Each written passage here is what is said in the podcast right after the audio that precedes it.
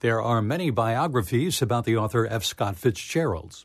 A new book challenges how those profiles interpret the man, his life, and his work. Book critic Joan Baum has this review. Arthur Krystal must be among the cleverest nonfiction writers around in crafting titles for his books and essay collections, and he does it again with Some Unfinished Chaos The Lives of F. Scott Fitzgerald. More than clever, his biography presents an intelligent, sympathetic, witty, and personal rumination. It's also a close up consideration of how unconfirmed stories and speculations about Fitzgerald, his wife Zelda, his friends, his enemies, and his work at various times in his dazzling self destructive career became wrapped in so called facts that adversely affected his reputation such as his alcoholic infused cruelties and sometimes sentimental writing.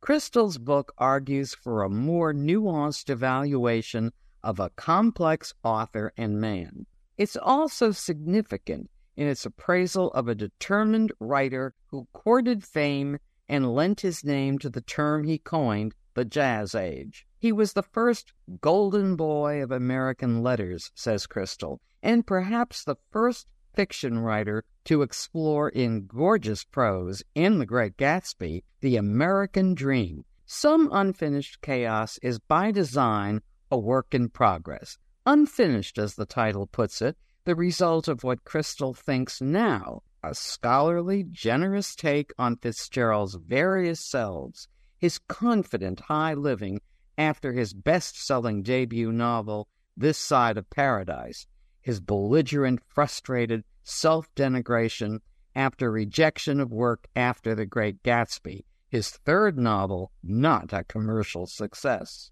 Perhaps no novelist's values have been subjected to so much critical scrutiny as have Fitzgerald's, but sad to say, the more we know about the life, the more difficult it becomes to square the morality professed in the fiction with the behavior of its author.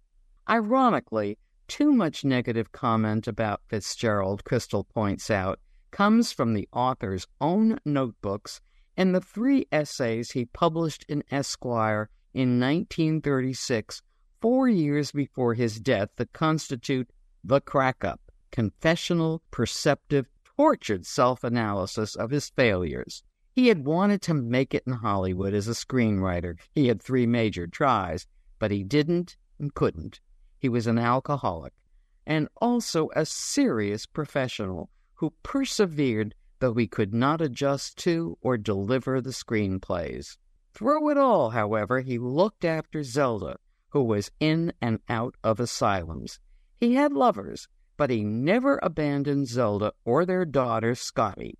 Some unfinished chaos, rich in history and wistfulness, focuses on challenging oversimplified perceptions of literature, authors, and history.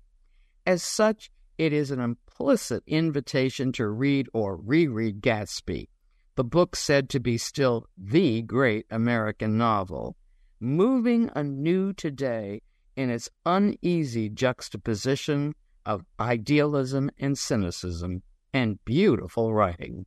I'm Joan Baum. Joan Baum is an arts critic who lives in Springs, Long Island. She's also host of the podcast Baum on Books, and you can listen to that via our website, wshu.org.